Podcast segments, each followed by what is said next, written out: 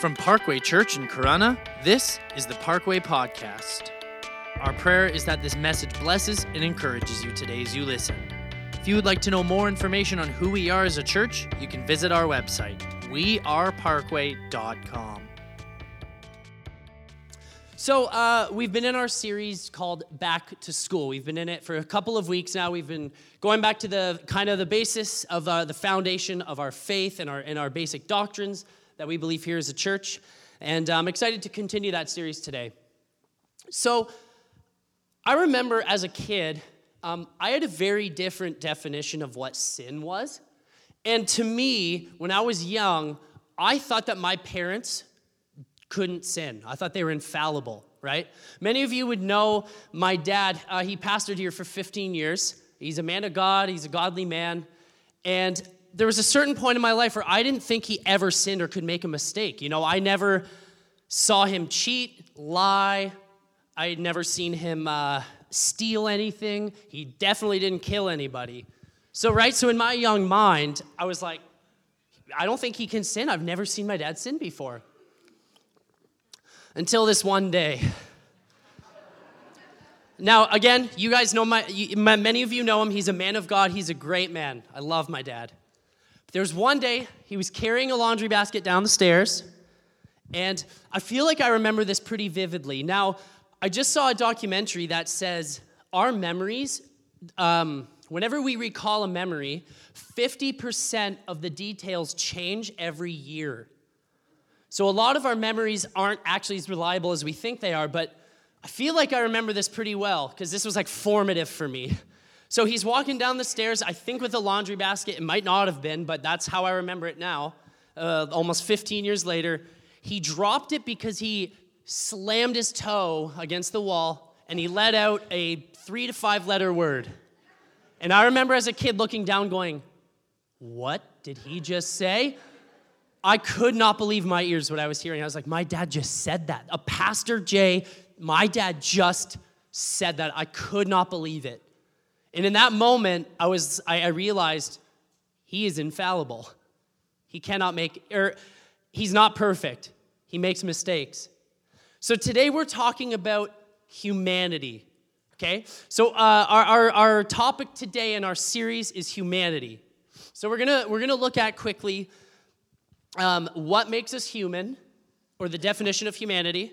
We're gonna look at how humans always will fall short and we're going to look at God's role in, with humanity and God's plan for humanity, okay? Um, so if you could turn your Bibles to Ephesians chapter 2. Um, uh, while you're doing that, I'm going to talk actually about a different passage here. Um, so many of us know uh, the fall of man, right? Which happened in Genesis chapter 4. Adam and Eve are walking around the garden with Jesus. Uh, so Jesus has uh, God had just freshly created the earth, right? He had already spoken the, the sky, the sea, the land, the birds, the creatures. He'd already created Adam, and then he took out one of Adam's ribs. He created Eve, and they're living in the Garden of Eden with God. Now, this, this time that they were alive in the garden uh, was actually the ideal condition for mankind. You know, when God created humans, he created Adam, Eve in the Garden of Eden in the perfect condition that he saw fit. They were without sin. Things in the garden were perfect. There was no uh, error. And, and Adam and Eve, what's incredible and what we often overlook about this is that Adam and Eve were walking in pure fellowship with God Himself. Adam and Eve got to experience something that nobody on earth got to experience. They, they, they literally walked around the Garden of Eden, they tended to the garden, they did work with God Himself walking around with them. It was perfect fellowship with God, exactly how God designed us to be. That's why when a lot of people say, you know, when, when I'm in a time of worship or, you know, I came to church Sunday and I felt the presence of God and I felt like that's just where I need to be. It's because it is where we are supposed to be. That's how God designed us. That's our perfect, ideal situation to be placed in, is perfect fellowship with God. So, um, we're not going to read uh, the story of the fall because it's a pretty long passage, but I'm going to give you a quick synopsis for those unfamiliar. Um, basically, God gave uh, Adam and Eve full range of the entire Garden of Eden.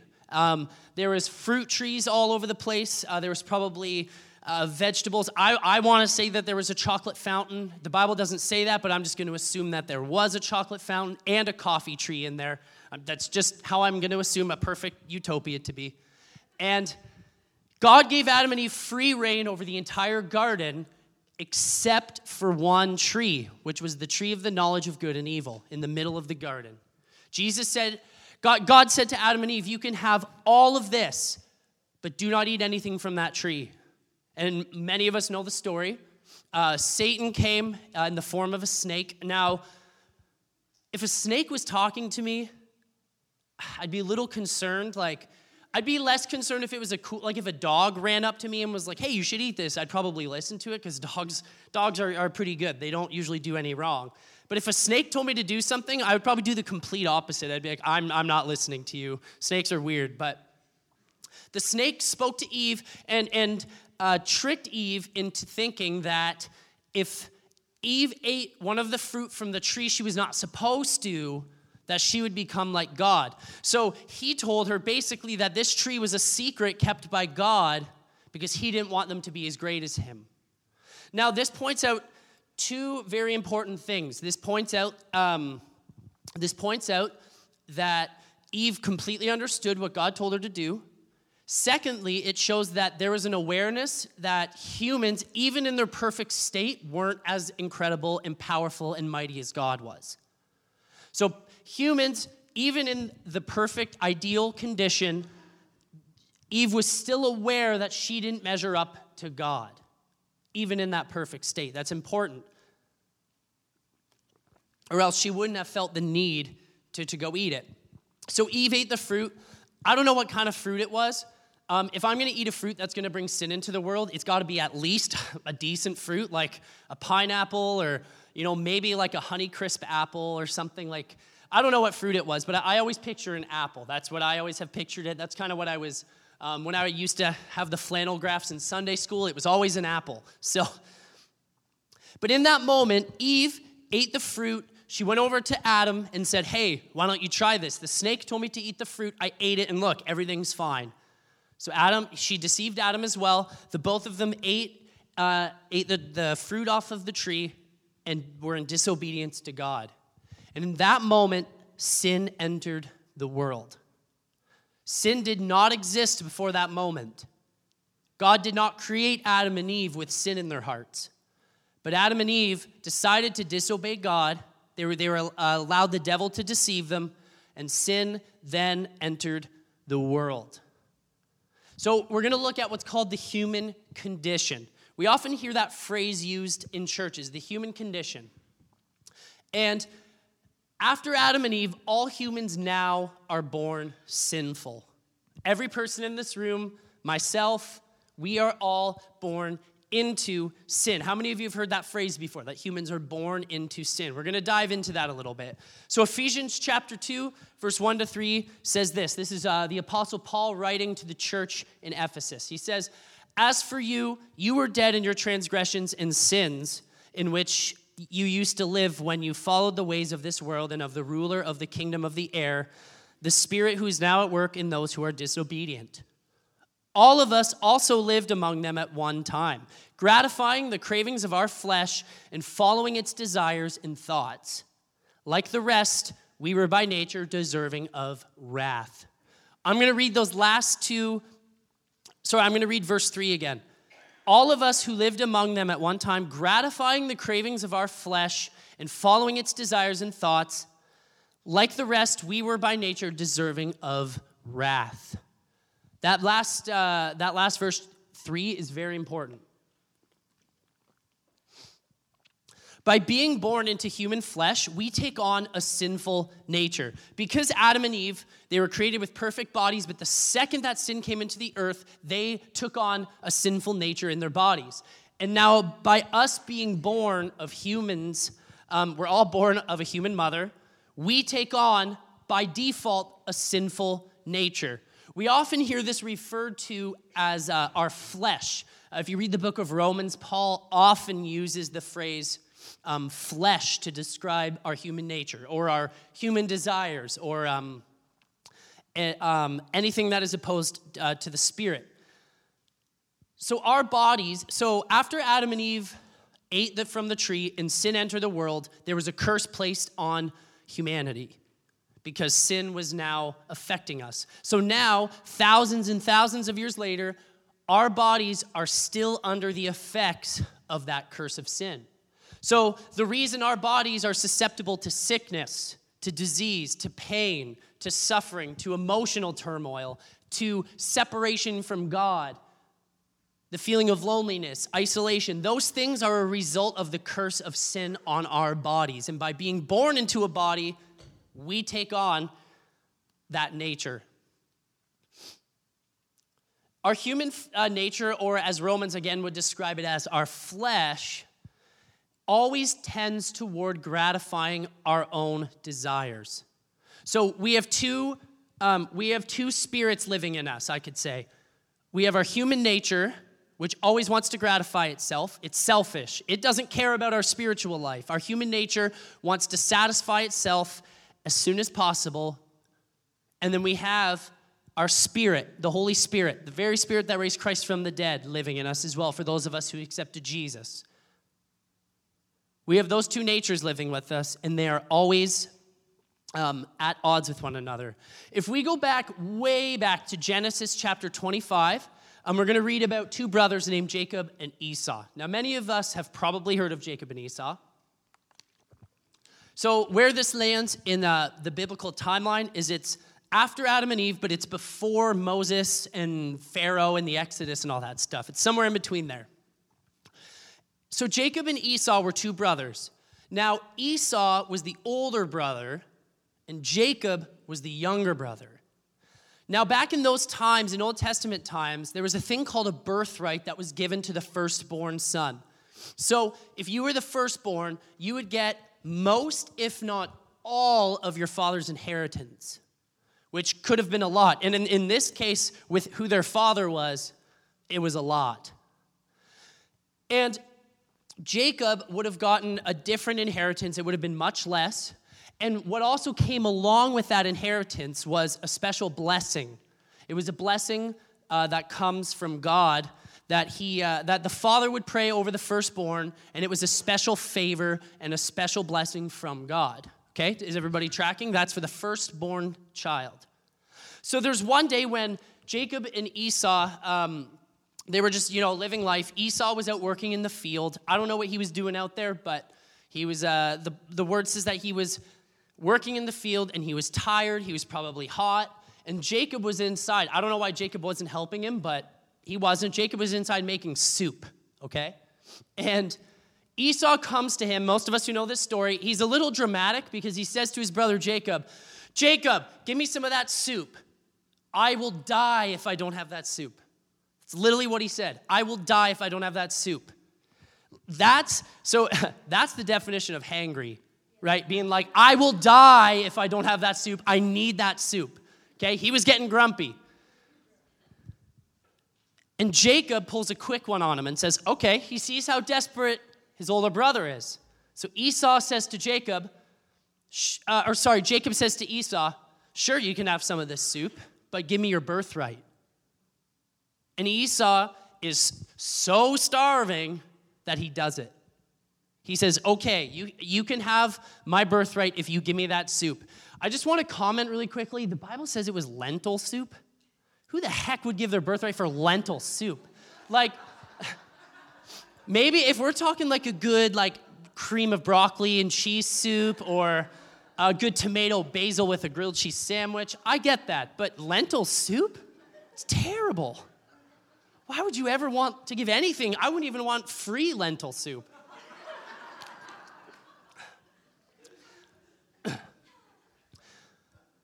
Esau allowed his flesh or allowed his human nature to con him into thinking that his hunger was the most important thing that he had in that moment that needed to be satisfied.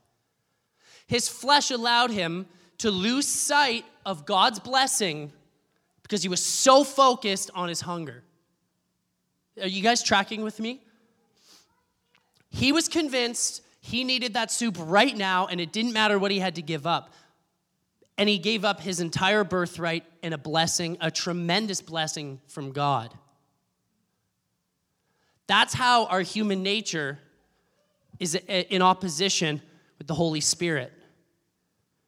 There's always, until the day that we die, our flesh, our human nature, is going to be at odds with the Holy Spirit. They're never going to get along. They will never, ever get along. Um, I'm going to use the example of picture you have, uh, and I've heard this example used before, and I've used this example before.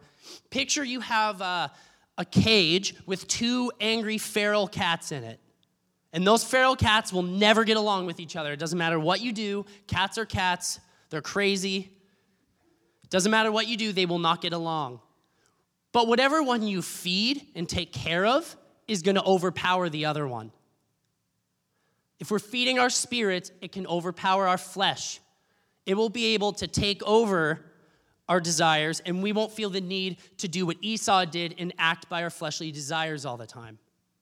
That only comes by feeding our spirit. That's how we can overcome our human nature, is by living close with the Holy Spirit.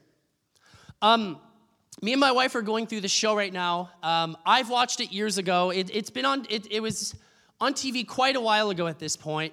Um, how many of you have heard the TV show Lost? Did anybody ever watch that show? Yeah, a couple of us. Um, I'm going through my second time, and I still watch and go, oh yeah, I forgot about that. Like every two minutes, I'm like, oh yeah, I forgot about that. There's so much that happens in this show, and it's it, it's a really good show. I like it. And there's a scene in this show where there's a character named John Locke and there's a character named Charlie. And they just caught a boar because they're hungry, they're stranded on an island. For those of you don't know, it's a show where a plane crashes on an island, and then a lot of crazy stuff happens on this island. The island's not what it appears to be. But they catch a boar to eat for dinner. And John Locke is an older gentleman, and Charlie is a young rock star from Great Britain, and he was a, a drug addict. And so John Locke walks up to Charlie and he takes Charlie's drugs from him. He says, I know about your drug addiction. I'm taking them from you. And he says, If you ask for them back once, I'm not going to give them to you. If you ask me again twice, I'm still not going to give them to you. But if you ask me three times, I will give it back to you, and that'll be your choice. And Charlie, the younger, the younger rock star, says, Well, why are you torturing me like this? Why don't you just break the bag open, throw it in the fire, and it'll be forgotten about? And John Locke looks him in the eyes and says, Then there would be no choice.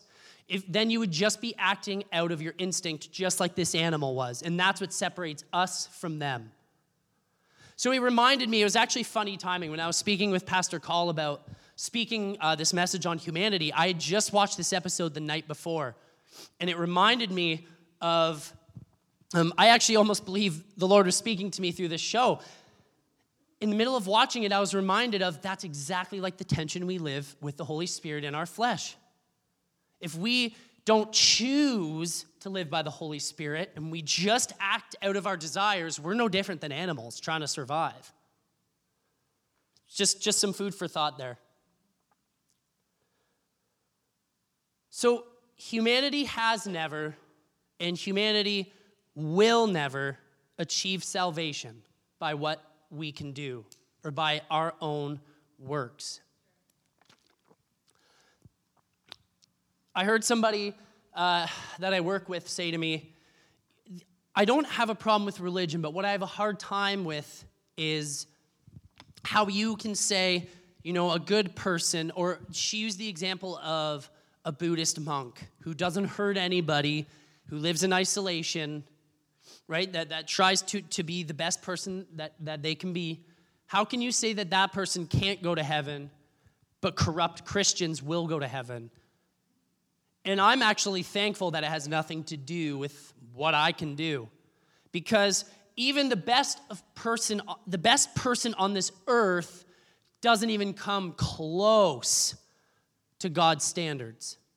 In the Garden of Eden, Eve and Adam were aware that there was a massive gap between them and God, even in their perfect state. There is nothing that we can do, no, no, no matter how good or how noble, there's nothing that we can do to even come close to God's standards. We will always fall short. Humans are born in a depraved state, again, affected wholly by sin. We are automatically affected by the curse brought on by Adam and Eve, and because of that alone, we are unable to achieve salvation by our works. We are unable to please God. Hebrews 11:6 says this, and it is impossible to please God without faith. Anyone who wants to come to him must believe that God exists and that he rewards those who sincerely seek him. Now, that last part there, and he rewards those that who sincerely seek him is important because it's okay to believe God exists, but it's not going to buy you salvation. Satan thinks God exists. Satan believes that God's real. Right? Lots of people can believe that God is real, but he rewards those who sincerely seek him. Romans chapter 3, uh, verses 22 to 24 says this This righteousness is given through faith in Jesus Christ to all who believe. There is no difference between Jew and Gentile, for all have sinned and fall short of the glory of God. And all are justified freely by his grace through the redemption that came by, Jesus, by Christ Jesus.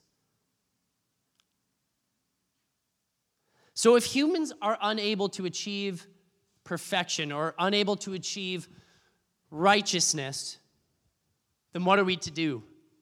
Where's our hope? Do, do humans have hope if there is nothing possibly that we can do to earn our salvation? How do we achieve righteousness? We choose to have faith in Christ.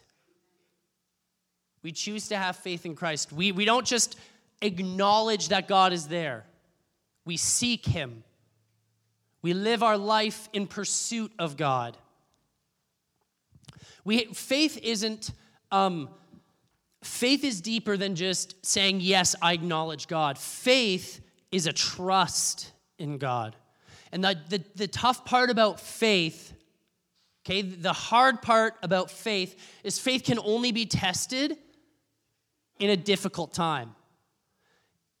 It's not really trusting God if things are good and things are easy and everything is going your way. There's no trust involved.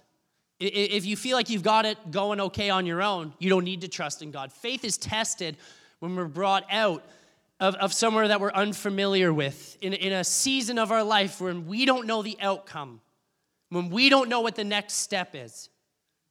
Then we trust in God. We have faith that He will pull us through, and we take those steps toward God.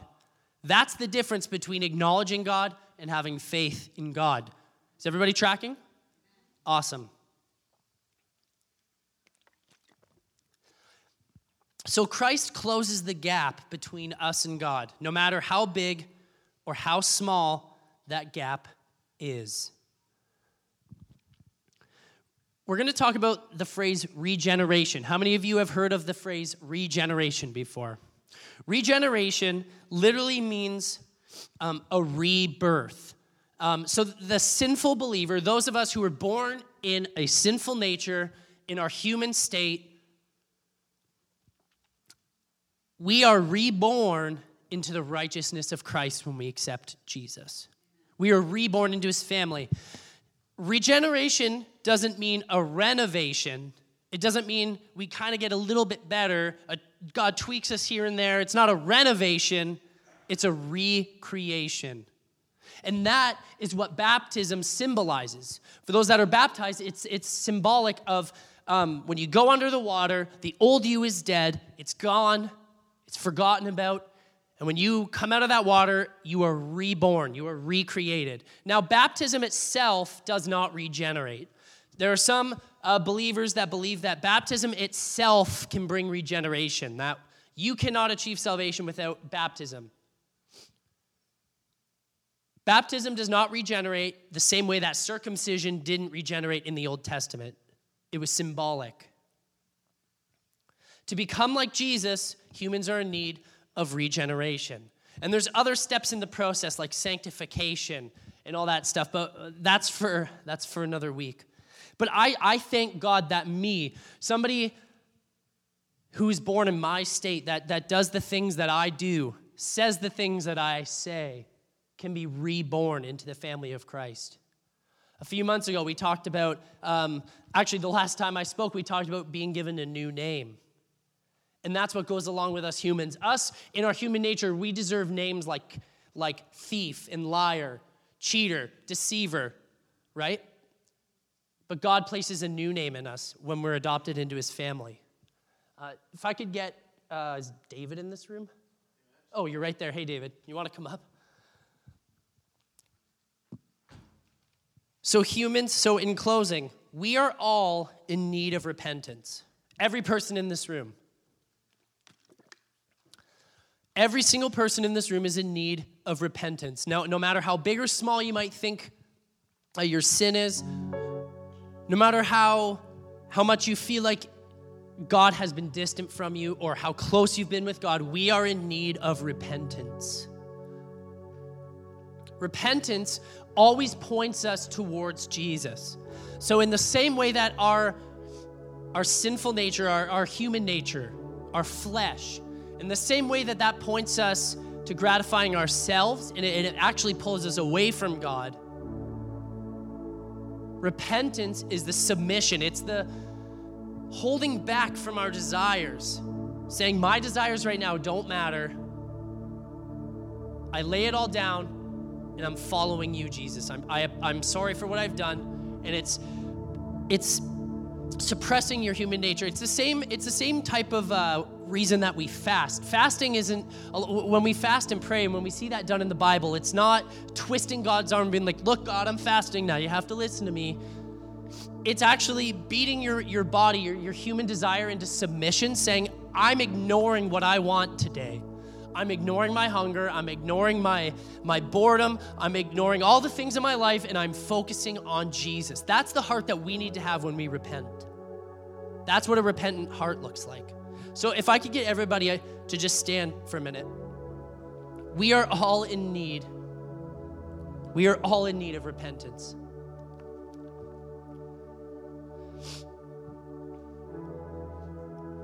Some of you might feel like your sin has disqualified you uh, from forgiveness.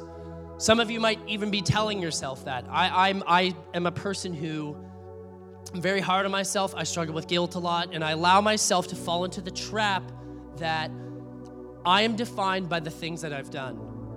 And that is not true. It's simply not true. And I know that every person in this room is in need of repentance on some level, but we also are all in need of more of the Holy Spirit in this place. If we are going to combat our human nature, if we are going to win over our flesh and have victory over our flesh, over addiction, over sin, over thoughts that lead us astray, we need more of the Holy Spirit in our hearts. We need, back to that illustration of the cats. Are you going to feed the, the cat that's your human nature, or are you going to feed the cat that's the Spirit of God? Because they're never going to align. They're always in opposition and pull each other away from the other one. So, which one this morning are you going to nurture? Which one are you going to feed this morning? So, if I could get everybody to close your eyes, bow your heads. If you can honestly say today, and I'm putting my hand up, if you can honestly say today, I am right now losing my battle in some area of my life, I am losing the battle to my flesh. I need more of the Holy Spirit in me right now. Would you just lift up your hand? My hand is up. There are some areas where I am losing to my flesh today. Father, I just pray for every single person in this room, God, that has their hand raised. I just declare, Father, over this entire room that Holy Spirit, you would just come, open up our hearts to you, and you would just fall down like rain on us today. God, I just pray for every person that has put their hand up. You know exactly what's going on, God, even in more detail. You know every nuance of every situation, even more than we do. So, Father, I just declare that you would come like you do and you would touch every heart in this room right now, God. Holy Spirit, fill those with their hands up, fill those that are willing to receive. Father, we need more of you. If, if we gather at church, we don't gather at church to feel good about ourselves. We don't gather to come, feel refreshed, and leave. We come because we need more of you. We need to know who you are, and we need to become more like you. And we can only become more like you if we win the battle over our flesh, over our human nature today. It is your will that all people be saved and all people become like you. So, Father, I just declare over every person show us your glory this morning. Set people free this morning. Those with addiction today, set them free. Those with pain, bring peace to their hearts. Let that not lead to sin. God, I pray those living in perpetual sin, however small, however large, sin is sin. God, I pray for those who, who need patience because their lack of patience is causing them to sin. I pray for those who get frustrated, which causes them to fall into sin. Holy Spirit, touch them, fill them, set them free today. Set me free today, Lord. I pray that as we walk out of this room in just a few moments, pray that we would all have a better idea of who you are. That, Holy Spirit, that you would go before us, that you'd come with us today that as we walk out of here, that you would do a work in us, that we will not continue to lose the battle of our flesh, but we will decide to follow you, Holy Spirit. That we won't let our human nature define us, that we won't act on our human nature, but we will lay it down, ignore our desires. We will follow your voice. So, God, speak to us, guide us, lead us, I pray, Holy Spirit, that you would anoint our ears to hear your voice this week. Anoint our ears to hear you. Anoint our hearts and minds to put it to action today. And give us a love for your word. I declare all of these things. I thank you that we can gather in your house today, in your presence, in your glory. Thank you, Father. Before we end, why don't we just lift up a quick song of thanksgiving? Why don't you just lift up your voice? Say thank you, God, for His grace. Thank God for His grace and His mercy for His grace. There's nothing we can do to achieve salvation, to achieve righteousness, so we just thank Him that He closes that gap for us today. Thank you, God. If it was based on me, I'd be long gone. Thank you, God.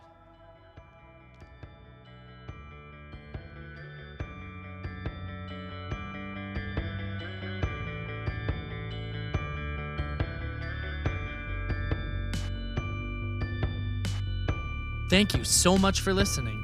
We hope that this message brought you closer with Jesus and gave you a better understanding of your walk with Him today.